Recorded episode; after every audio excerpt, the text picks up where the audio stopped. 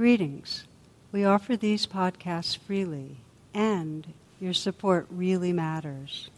To make a donation, please visit tarabrach.com.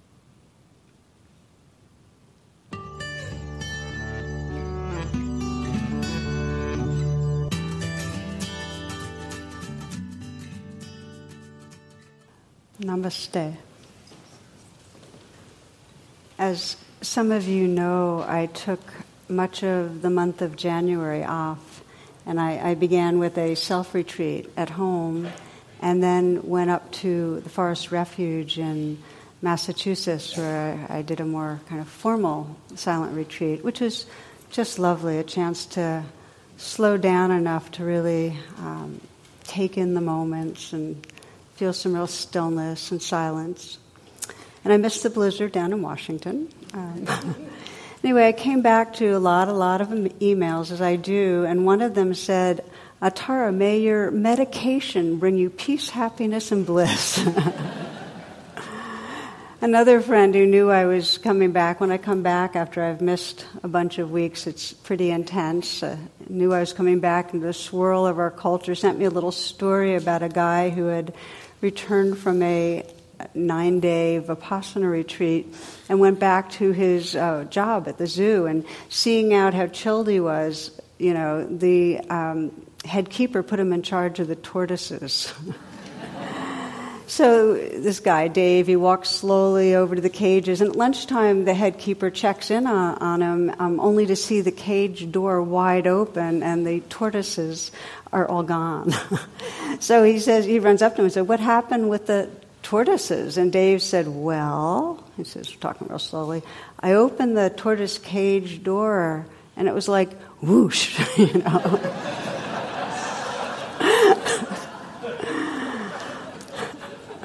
so it can feel like that after you're in slow mo. This, this culture is on hyperdrive. So I wanted to share one of the, the kind of central inquiry that I find is with me a lot and particularly alive on retreat, which is really in any moment. What is the way of paying attention that is going to be most liberating? I mean, what really frees our hearts and minds right now in this moment? And when I say liberating, what I mean is that really wakes us up out of um, that dream or trance of being a separate, limited self. What really wakes us up and allows us to, to realize the awareness and, and loving that's really intrinsic. So that, so that was my inquiry, really. What, what is it? And what I've noticed over the years is that it doesn't matter what formal practice tradition or spiritual or religious path we're on. It doesn't matter if it's Buddhist or Christian or Jewish or, or Sufi or whatever it is. Um, really, what it comes down to when I watch people over the decades now, um, what really unfolds towards more freedom has to do with um, attitude, a way of holding our spiritual practices and our spiritual life, not, not the particular technologies. You know. So, what I'd like to do, what I, I felt drawn to do, is share tonight some reflections I had on really what you might describe as the three most fundamental attitudes uh, that are really what I, I would say are the grounds of freedom, of really waking up. And what I'll do is I'll use some of my experiences on the last few weeks just because they're quite with me right now to, to highlight. But to even before we speak of attitude, underneath that's aspiration. It's like, what really brings us to the path? Because that's what energizes all of the unfolding. That's what shapes our attitude. And it's a question I ask pretty much at the beginning of every meditation, right? You know, what's your intention? So when we start investigating and this is pretty much most people I, I've seen that are practicing with, you know, what's intention, realize that they're, they're layered. And if we're coming from, you know, a hyper busy day and we say, okay, what's my intention? We might come up with some prepackaged ideas, but we're not going to be connected to that depth of sincerity. So they're layered, and sometimes, and it's quite natural, the more um, superficial level of intentions have to do with shoulds. You know, I should be doing this to be a better person or to meet some standard in some way um, some guilt kind of to do with it. And, and there's other intentions like wanting some immediate relief from stress, um, some ease, wanting to feel good about ourselves, wanting to actually control our lives better. If I can get more centered, I'll be on top of things. So there's a kind of a control thing. Um, sometimes people meditate so they can not feel certain things. Meditation's easily used as an escape. So there are layers like that, but in a way, if you stay with them, you'll find in the seeds in each of those go down much deeper to a place in us that really longs to know the truth, longs to know reality. Like there's something in us that wants to know, you know, what is this? What is this mystery that we're involved with? And there's a deep longing in us that that wants to um, be free to love without holding back. You know, there's a, there's a deep longing in us just to be fully what we are, to manifest.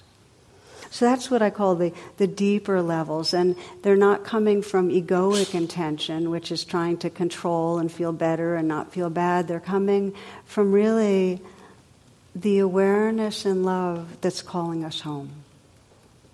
When we're in touch with deep aspiration, that's what it is. And there's signs. You can feel the sincerity. Your body feels more sincere. So it's easy to forget. It's easy in our um, habitual daily trance to lose touch with what really matters and get very immediate and goal oriented and fixated. And then we find that we have to slow down and quiet to get back in touch. I remember um, my first Buddhist retreat was about 27 years ago. I kind of have to remember it from when my son was born, how old he was. Um, and I remember that after a couple of days, I really started settling and getting, you know, quite quiet. And then at one point, there was a real sense of, in that stillness, this quality of tenderness and open heartedness and loving love. That's kind of the words I had in the moment. Just, I love love. And then I burst out weeping, crying, you know.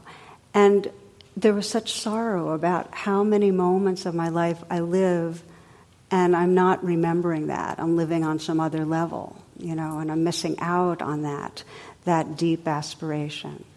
And I've noticed that this has continued over the years, that sense of getting quiet and remembering what I've forgotten.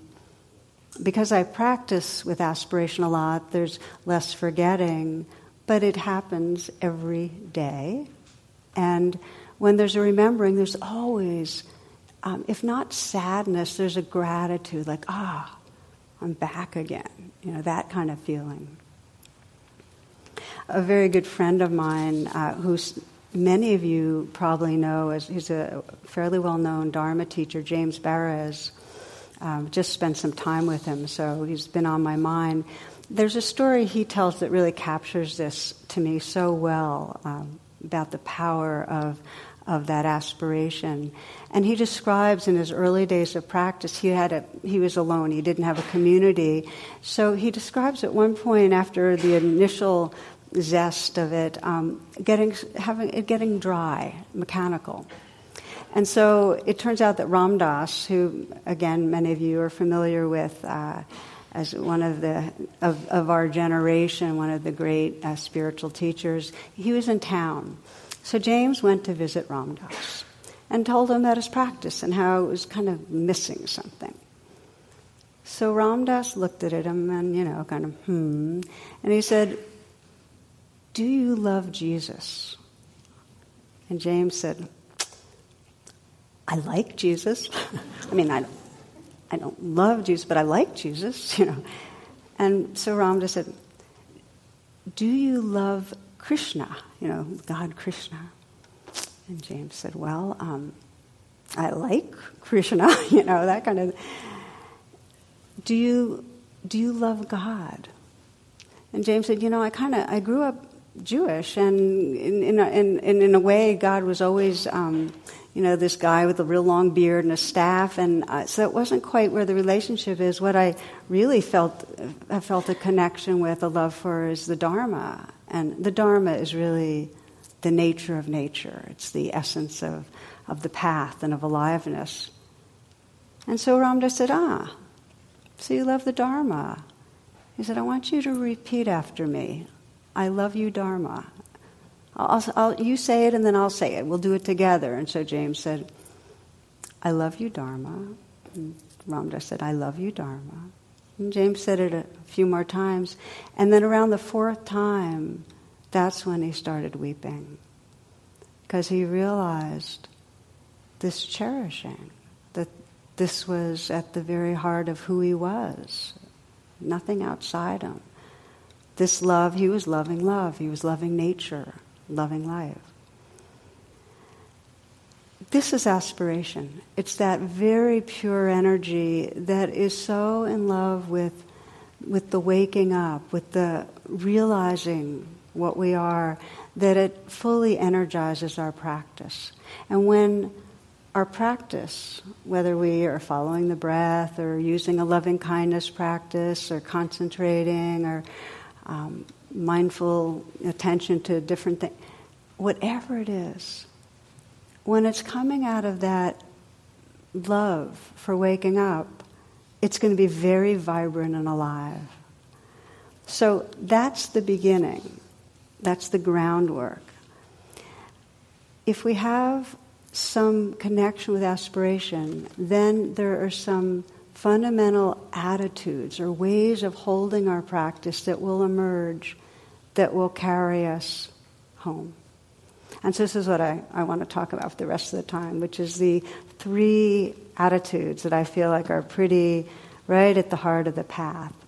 And I'll tell you, I'll name them, and then we'll just take them one by one, and we'll do a little practice with them as we usually do. The first of the attitudes is to relate to whatever's happening with a quality of relaxation, to relax about it, to, to discover a kind of openness that can hold it, to not have to control it. So relaxed. The second one is interested, to draw on our natural interest about truth, about life. Relax, interested, and the third is friendly, to regard what's happening with a quality of kindness or tenderness. And if you cultivate those three attitudes, it really doesn't matter what practice you're doing.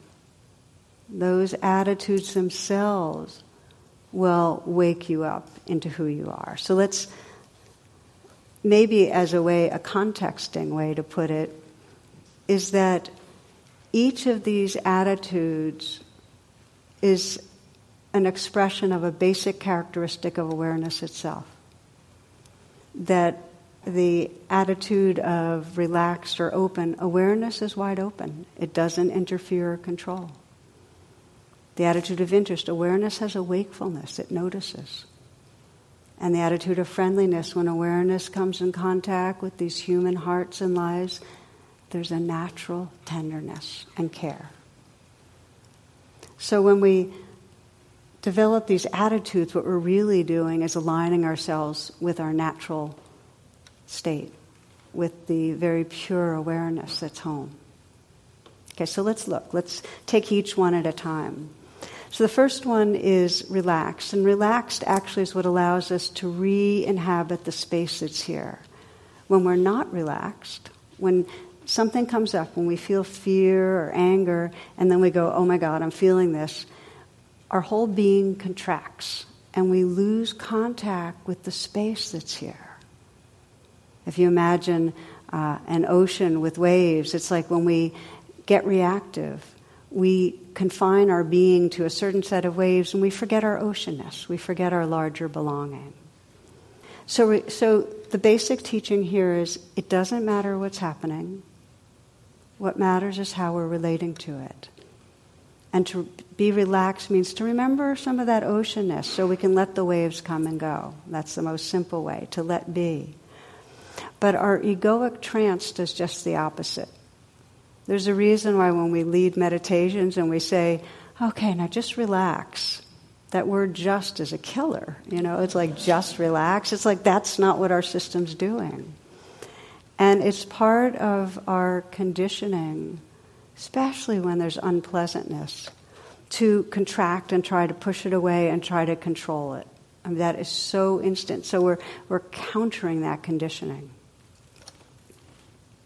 Okay, so a classic story here is a, a novice who's introduced to her new cell at the monastery, and she's told that uh, is a silence practice. There's no, there's no talking, but every five years she'll have an interview with Mother Superior, and in that interview she can say three words. Okay, so five years pass, and the interview, she, Mother Superior um, has her enter the room, and she says, "So, my child, how's your practice going, and how are you doing?" And the novice answers, "Bed too hard."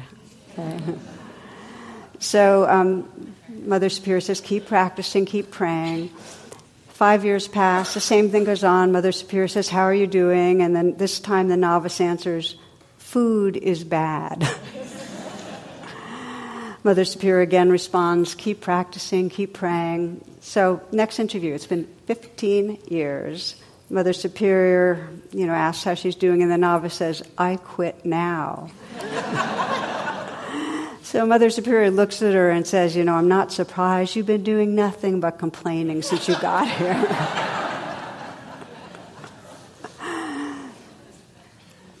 so the habitual conditioning, we go around with a lot of complaints. I mean, there's something in us that when there's unpleasantness, uh, doesn't like how life is, and rather than relaxed and open, we are contracted. And so the key to awaken from ego conditioning is to counter this by in some way remembering a larger sense of space. And in one particular domain, this is really helpful, which is to know about, which is our habit is to frame things as a problem. If we look at our lives, we, we spend a lot of moments thinking we're trying to solve a problem. And I remember uh, my first Vipassana teacher was Joseph Goldstein. And I'll, I'll never forget him saying, Every time I think there's a problem, I decide there isn't one. that has been so helpful. Because as soon as we think there's a problem, we're caught inside a small self identity. But in the moments that there's not a problem, that unwinds a whole lot. Example for you, again, this is from the last few weeks for me. Um, over the last month or so, my siblings and I have been in a kind of dicey place, some financial um, workings around a, a, property that we inherited, and um, there's dis- been disagreement. So we've all thought, oh, this is a problem. So I, I was on retreat and I found myself kind of thinking about it some. And I said, okay, you know, the first attitude, relax. So I said, I'm going to decide this is not a problem anymore. So every time would come up, I'd say, not a problem. It's unresolved, it's difficult, it's sticky, but it's not a problem. It was amazing. Just deciding it wasn't a problem, it was like there was a little more oceanness, a little less fixation made a difference. I could feel that the selfing wasn't so strong. So I want to say that this is not a delusional practice where we see harm being caused and we say, oh, not a problem, and we turn away. It's like we can recognize, oh, that's harm, and, it respond, and we need to respond and take care of it. The key is not to, not to lock into bad not to lock into shouldn't be happening. Because reality is just being as it is. We can respond intelligently without making ourselves and others wrong, without creating a problem. let's pause here. I'm going to invite you to reflect on uh, this for a moment. You might close your eyes, bring your attention within.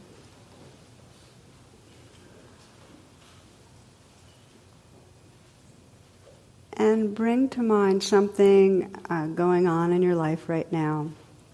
N- not something that's extremely awful, but kind of moderately a difficulty that you've been having.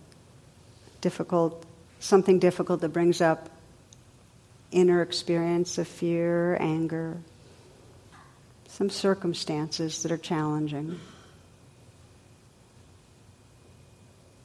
Could be to do with a relationship or finance, work.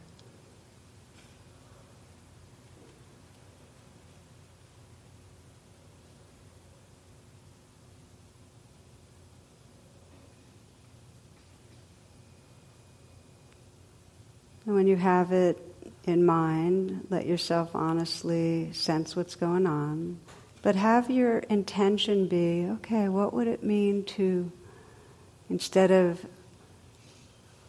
relating in reaction, being able to regard this with a more relaxed, spacious attention? Now see if you can acknowledge what's coming up, what it brings up in you, and allow the experience to be there. You might even use the magic mantra, this too. It's like you're saying, okay, so this too is part of life.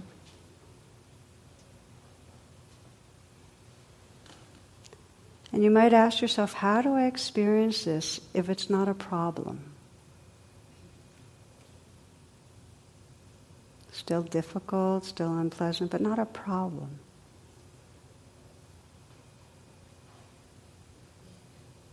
The sense of that reveals a little more space. What if this isn't a problem?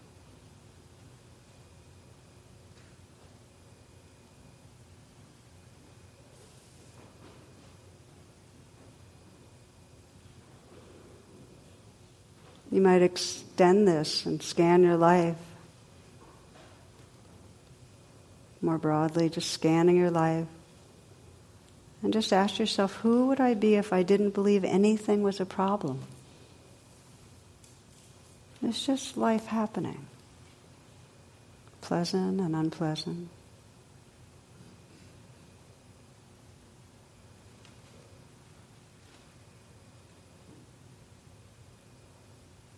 You might bring it right into the moment and say, really, who am I if there's no problem right now?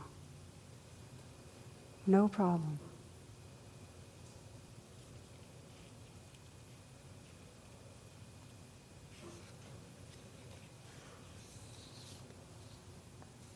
This is the portal into that attitude of being open, relaxed. Includes what's here without pushing away, not making it a problem or bad, just it's life. And the teachings really are that there's no freedom as long as we're trying to control things, as long as we have a, an assumption that it's wrong or bad. As long as we have assumption that something needs to be different in order for us to be okay. Now you can open your eyes if you'd like or not, but final example about the power of relaxing and opening as a portal to liberation. And this is one of my favorite stories from the from the sutras in the time of the Buddha. Ananda was the Buddha's cousin and his really his most devoted disciple. And after the Buddha's death, a great council of, the, of enlightened followers were, was planned, but Ananda wasn't going to be included because Ananda, as devoted as he was, he worked at it strenuously for years, he wasn't enlightened. So the eve of the council meeting came, and Ananda was determined to practice all through the night vigorously and not stop until he attained his goal. But of course, as you can imagine, all he succeeded in doing was becoming exhausted, you know, becoming exhausted and discouraged. So there was not the slightest uh, progress due to his efforts. So finally, it's coming towards dawn, and he just decides to let go of all his striving and his efforts and just rest. So he leans back on his pillow, and in that state, where he was not efforting, there was no greed to, for anything to be different, no striving, he became enlightened. And I think this is one of the most powerful teaching stories in the whole Buddha Dharma. What freedom! It was in the moment that he let go of all the striving, of wanting things to be a certain way. It's our striving and controlling that's the glue that keeps that self sense together. It doesn't mean we, that we don't be motivated and energetically engaged and creative. It just means that striving and thinking it shouldn't be like this, it should be different, keeps us hooked. So, this is the first attitude relaxed, inclusive. This too, letting life be just as it is.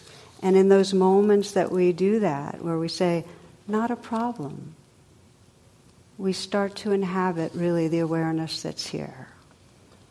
I'm going to close this little segment with a poem by the poet Hafez. You might close your eyes and listen to it. It's a sweetie. Just sit there right now. Don't do a thing, just rest. For your separation from God is the hardest work in this world. Let me bring you trays of food and something that you like to drink, and you can use my soft words as a cushion for your head. Just sit there right now. Don't do a thing, just rest. For your separation from God is the hardest work in this world. Okay. The first uh, attitude really is that relaxing open, discovering the space that things are happening in.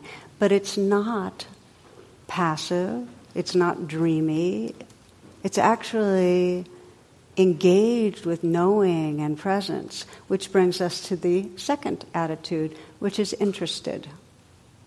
It's amazing. You can have almost anything go on, the most challenging stuff. If you, if you can regard what's happening with a quality of interest, there's an atmosphere of availability to learn and grow and wake up that's amazing. So, interest is a quality of awareness. It's if you think of, um, I like the metaphor of a sunlit sky. If you think of the open sky as relaxed, open space, the first attitude, it's the light of the sun that's the interest. It's that knowing quality, and it's intrinsic to all of us. I mean, the, the, the youngest children um, have an interest. You can see their awareness. It just wants to know what is what, you know. So, story a little girl was sitting on her grandfather's lap. He's reading her a bedtime story. From time to time, she'd take her eyes off the book and reach up to touch his wrinkled cheek. She was alternately stroking her own cheek and then his again. Finally, she spoke up Grandpa, did God make you? Yes, sweetheart, he answered. God made me a long time ago. Oh, she paused. Grandpa, did God make me too? Yes, indeed, honey. He said, God made you just a little while ago. And feeling their respective faces again, she observed, God's getting better at it, isn't he?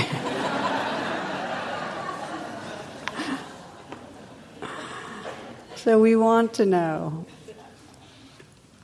So I find that it's that, that attitude of interest that um, it gives us the willingness to be changed by what we see.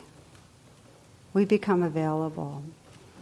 Again, a story from the last couple of weeks. When I was up there at the Forest Refuge, um, I got a stomach bug like 99% of the world. And, um, I, and at one point, I called my doctor's office um, just to see what I might expect or what's going on. I, one of my questions was, you know, how long does this thing last? And in my mind, I was thinking, you know, three to five days. And the nurse said, well, yeah, three to five weeks, you know, I, which of course um, wasn't what I was hoping for. And it turned out that wasn't the case. I, I had a different version. But the point here is that I because you know my body was going through unpleasant states, and because uh, you know I could see all that conditioning of um, how long is this going to last, and if it was really going to be three to five weeks, have to cancel the Wednesday night classes, cancel my day long, can't go to San Diego. You know, it's like you know I was rolling ahead into the future, so I got real interested in that, and I started noticing that every time my mind began to think about sick person problem, uh, I was removed from what was actually right here. And then I got, I, I started getting interested, in saying, what's really going on right now?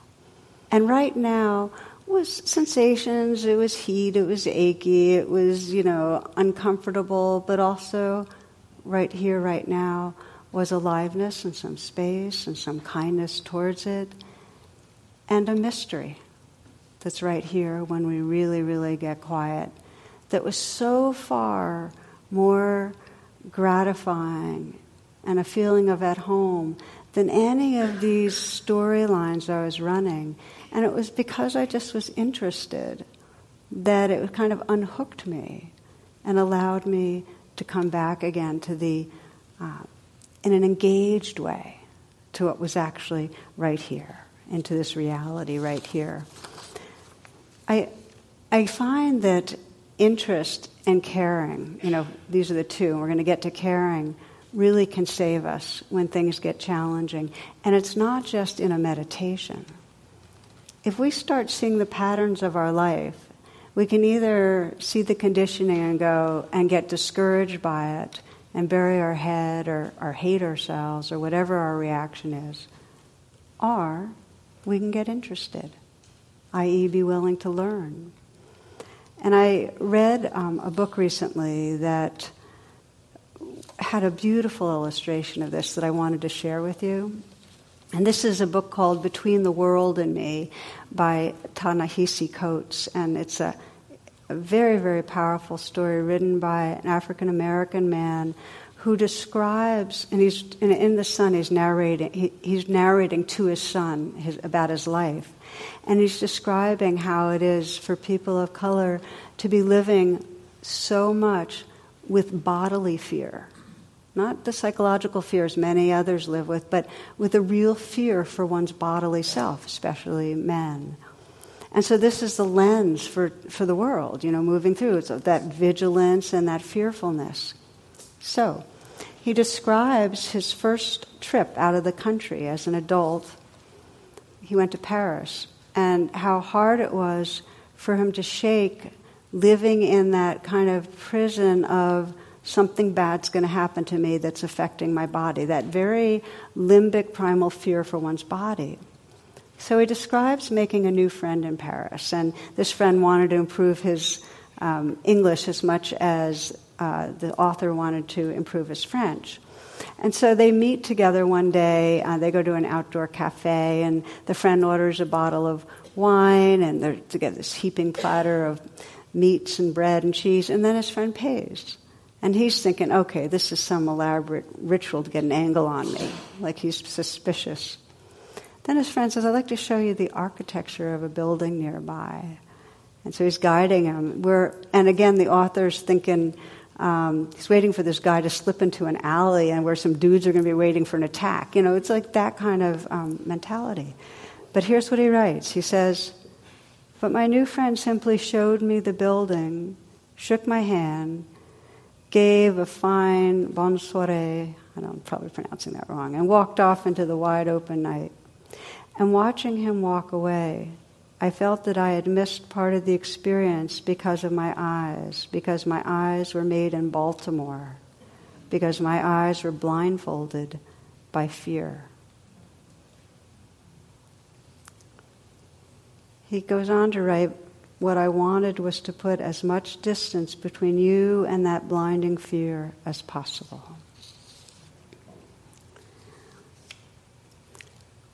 What I love about the book, and I love about that story, is that he's looking at his conditioning with interest so as to wake up. And again, I, I, think of that, that metaphor. We have talked about the attitude of being relaxed, that's contacting kind of the space that makes room for life, doesn't control it, the space of awareness. This is, a, this is the light of awareness. This is shining a light on what is that reveals reality. This is the sunlit sky. Now, there's one more attitude, and that's the warmth of the sun, that's the friendliness. So, this is the final one that when we have an attitude of friendliness towards what's happening, it dissolves the armoring. It dissolves that contraction that keeps our hearts from really feeling connection with others in the world. I know for myself, when I even have a remembrance of the intention to be kind, like if we pause this moment and there's something in us that says, well, what if we just were a little bit kinder right this moment towards our inner life or towards others? There, there's immediately a softening and opening. There's a shift from that prison of separate selfness to more of a um, expansive, connected feeling. I find for myself that it gets more subtle, but that any facet of self, of self conditioning, that's not included uh, with open heartedness, any facet keeps us in trance. So that's a very big statement. It, what it's really saying is that we have to love ourselves into freedom and that the, the self that's loving itself, it's not the ego self. It's like we have to, in some way, call on and bring, bring into presence the love that's here but sometimes is buried, and love that conditioning to dissolve our identification with it. We have to love it. That's not so easy. And it doesn't begin with loving it. When I encounter something difficult, I don't start with just loving it. I start with saying, okay, you can be there, and then warm up gradually. um, so I'll give you again an example. Um, before the retreat, I was part of a, a meeting uh, that had a lot of tension in a small group meeting about a new initiative, and um, and in that, and out of that meeting, I felt a sense of uh, blame and a sense of being right. And um, those are very strong feelings when you really feel like you're right, and it's hard to let go of. So, at the retreat, I was watching that part of my ego, a kind of an aggression and a holding on to being right, and feeling how much I didn't like that. So, of course, that's the wake up. Okay, so what would it mean to become more unconditionally friendly towards this aggression that's here? And so that became the intention. And at first, as I mentioned, I said, okay, um, this too, just let it be here. So there was more relaxation and space. And there was interest, kind of investigating it. But then I very intentionally looked and sensed underneath that aggression, I could sense the vulnerability, like that something in me felt vulnerable. And I really called on loving presence, on compassion, just to be with that vulnerable place. And when I do that, uh, my, we all have different, we, all have to experiment really to call on love. There's different ways. I kind of imagine this field of uh, warmth and love and light just washing through me. I just imagine that. I imagine it, the brow, and just kind of bathing myself in uh, that loving presence. And then what happens is there's some melting inside, and the love that was already there starts unfolding until I just merge with that field of loving presence. So it's not like there's something out there and there's something in here, it just becomes loving presence. But the beginning place is very intentionally calling on love and trying to bring love to the conditioning, the place that's difficult. I think of Rilke's line about the dragons within us, and all they're really wanting is our love. And it's true. It's really true. There's this radical freedom that happens when we unconditionally bring that, that loving energy to whatever's appearing in us. So this is, this is that third attitude. And it starts with accepting that something's there and then regarding with tenderness and then a much more full unconditional loving. And we can put our hand on our heart. I sometimes use the phrase, it's okay, sweetheart, or just it's okay. But it requires a kind of intentionality because we're reversing a core element of the egoic trance, which is the ego does not like itself. The ego does not like its own conditioning. That doesn't mean the ego doesn't get caught in sometimes feeling greatly superior to everybody else, but it doesn't like its own conditioning. So we're going to explore this last piece in our closing meditation, but I want to uh, bring up one other uh, kind of domain before we do.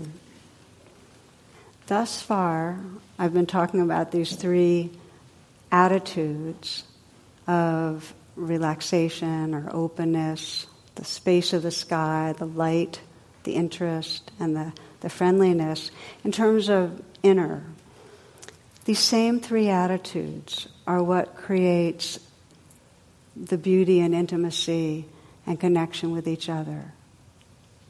If you can imagine being with another person and bringing that attitude of that space that really lets the other person be just as they are, and that light of interest, really interested, who are you? Really. And then, of course, that friendliness. Those are the attitudes that, that give rise to um, what's sometimes described as bodhicitta, the awakened heart. So I wanted to share a bodhicitta story, and then we'll do a final meditation. Okay? All right. So this is uh, written by Richard Selzer, who's a, a surgeon and a writer. I stand by the bed where a young woman lies, her face post operative, her mouth twisted in palsy, clownish. A tiny twig of the facial nerve, the one to the muscles of her mouth, has been severed. She will be thus from now on. The surgeon had followed with religious fervor the curve of her flesh. I promise you that. Nevertheless, to remove the tumor in her cheek, I had to cut the little nerve. Her husband, her young husband, is in the room. He stands on the opposite side of the bed, and together they seem to dwell in the evening lamplight, isolated from me, private. Who are they, I ask myself, he and this wry mouth I've made, who gaze and touch each other so generously? The young woman speaks. Will my mouth always be like this, she asks. Yes, I say it will. It's because the nerve was cut. She nods and is silent. But the young man smiles.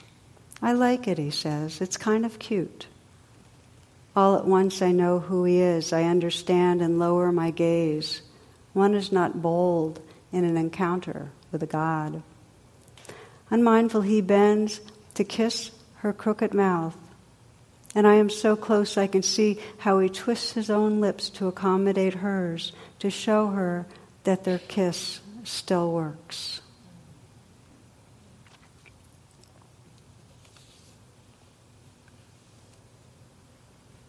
Bodhicitta. This is the awakened heart that that unfolds itself naturally when we have these qualities of, of openness and interest and care. So if we know what matters, if we remember, if we even get a glimmer, oh yeah, what matters to me is realizing truth, is waking up my heart. In those moments, we're naturally available for these three attitudes to really carry us home. So I'd like to to close by just giving you a taste of, of bringing them together in just a few moments of sitting. So, if you will, just to adjust how you're sitting, to be comfortable, be at ease.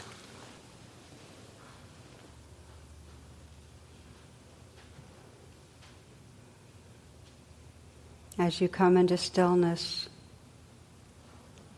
feel the aspiration that is most true for you right now, just for these next few moments. Your heart's prayer for, for presence or opening, deepening.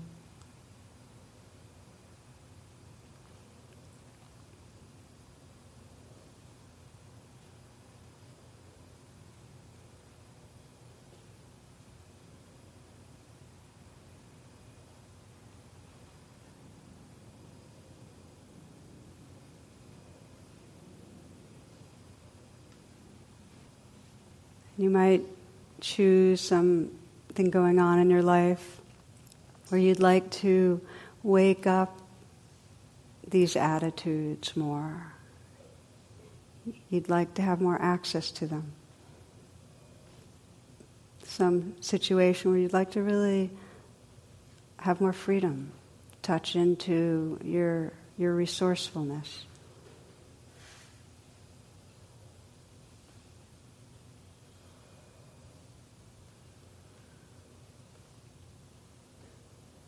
And it might be the situation you brought to mind earlier or something different.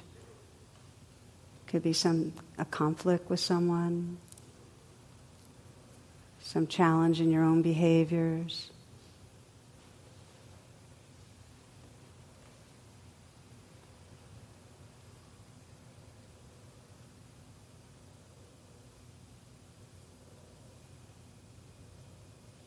Letting that be in your awareness and sensing this first attitude, your intention to regard with a quality of openness, relaxation.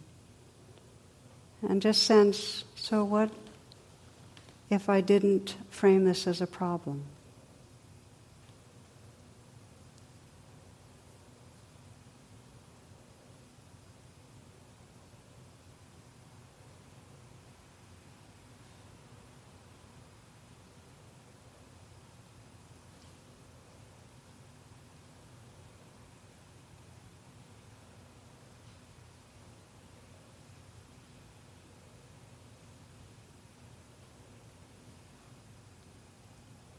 What's it like to just behold this situation and what it brings up in you without trying to fix anything? Right in these moments, without trying to control, just allowing the experiences that come up in you to be there, whether it's fear or confusion or unresolved feeling, anger. This too? Can you find a little space with this too, rather than making something a problem?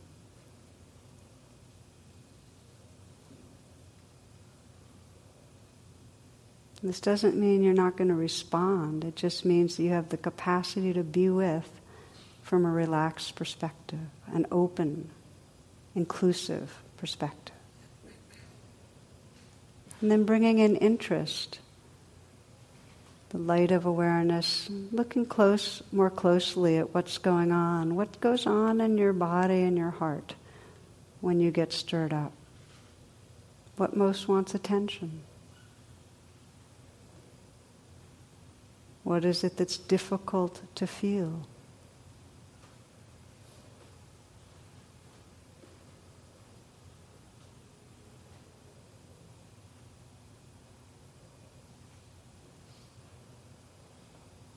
Bringing your interest to investigate a little, to engage directly with your body, your heart. You might even sense what is, whatever's going on, whatever's stirred up, what does that part of me most need? Interest, curiosity. Does it need more acceptance, more love?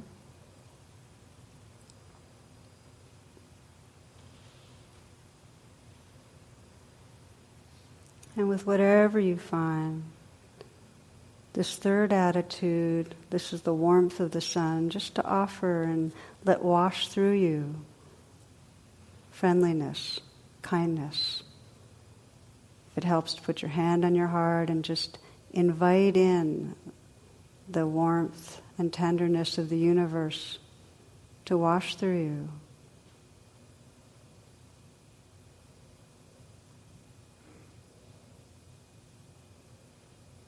Let your deep intention be to let in love.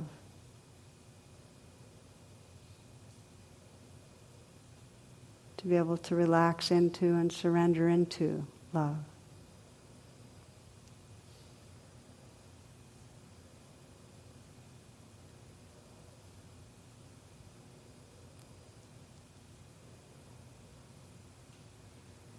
You might sense who you are when your heart and mind has these attitudes of being open, inclusive, interested, and caring.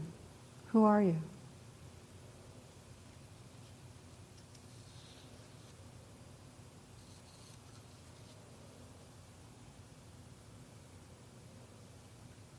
Just sensing that shift from being caught inside the small self that's trying to control things, to this awake and open hearted awareness.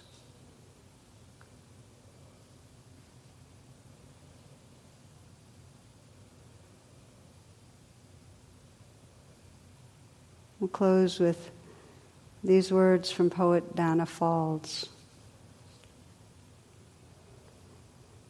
Settle in the here and now. Reach down into the center where the world is not spinning and drink this holy peace.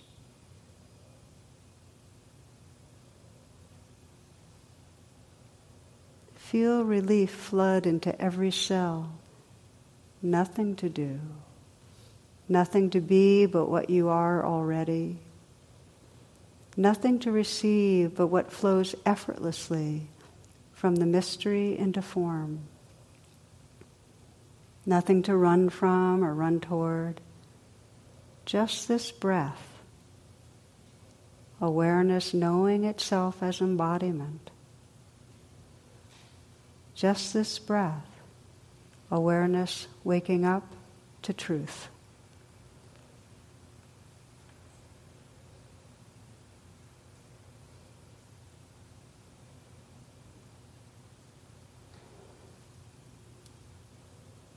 Namaste and blessings to each. Thank you.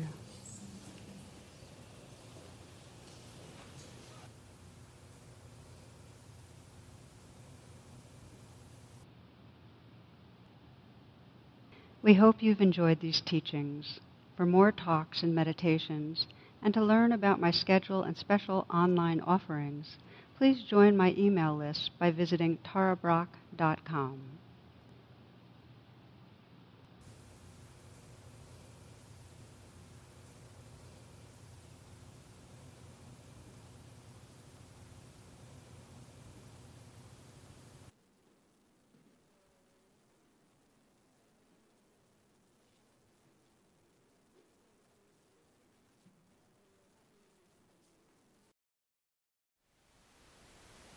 Thank you for listening. To learn how you can support the teachers and Dharma Seed, please visit dharmaseed.org slash donate.